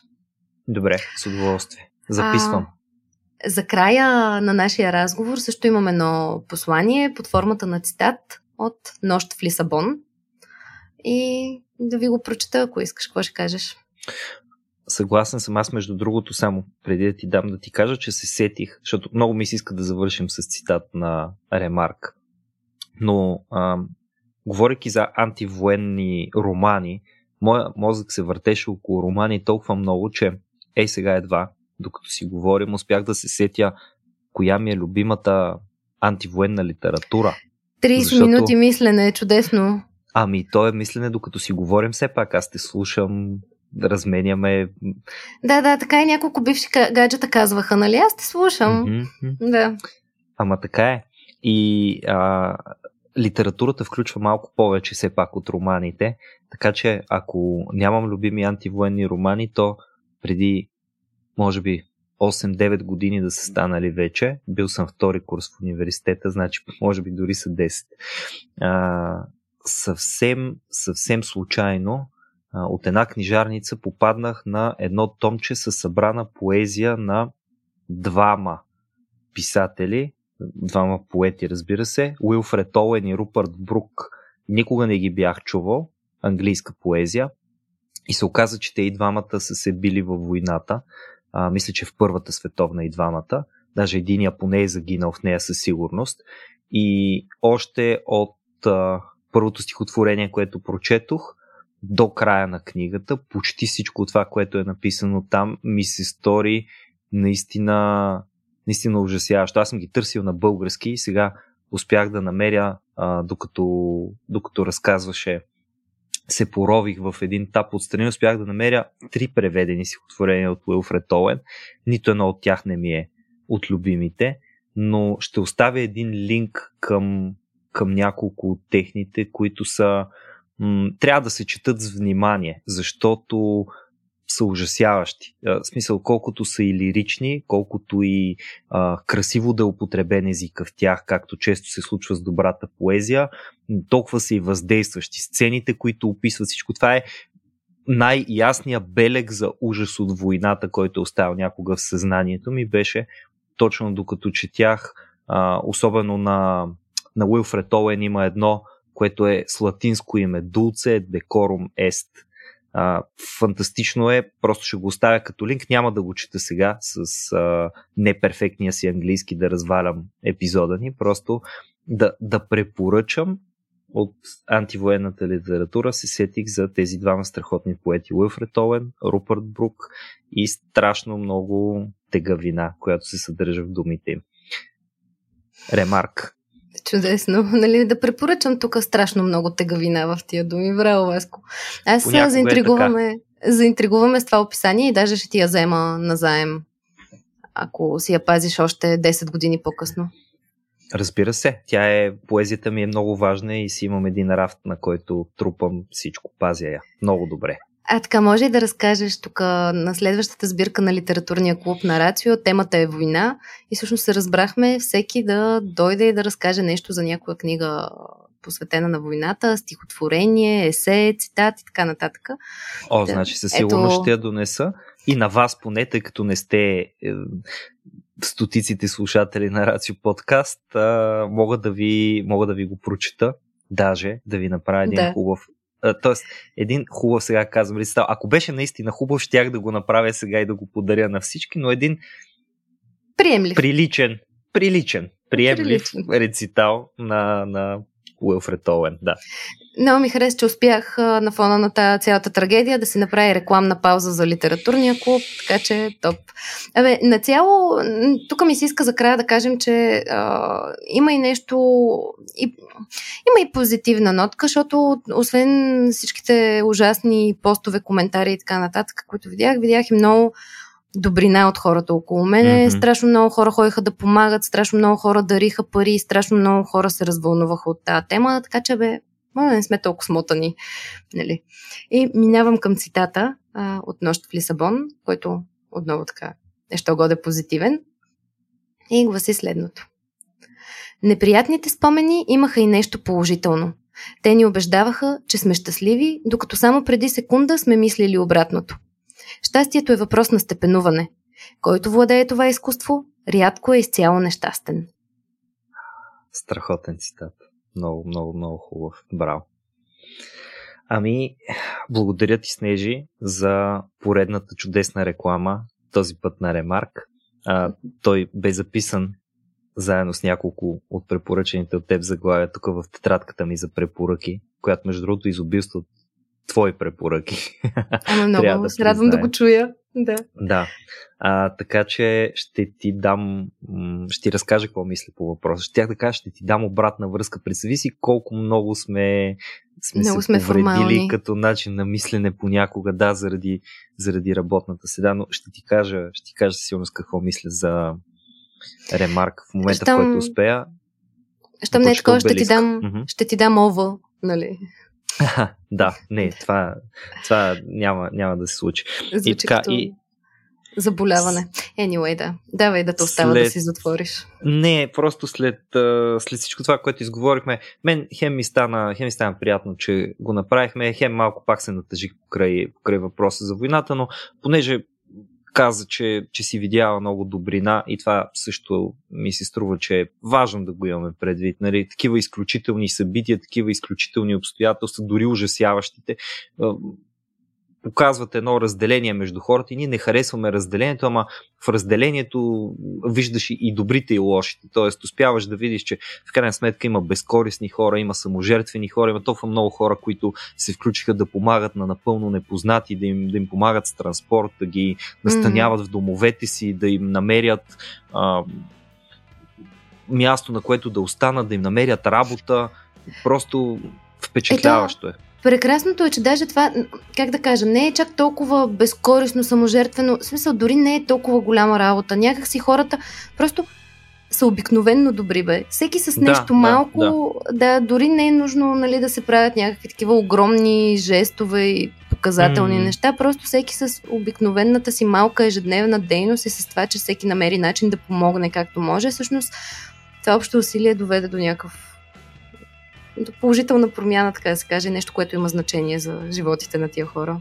Така е. И това е, и това е наистина страхотно. Затова а, вместо да говорим за Patreon и каквото и да било друго, което обикновено правим накрая, призива от нас е дарете пари на някоя кауза, дарете дрехи на някоя кауза, дарете времето си на някоя кауза, дарете сърцето си на някоя кауза и просто помогнете на някой, който в момента има нужда от това. Благодаря ви, че бяхте с нас.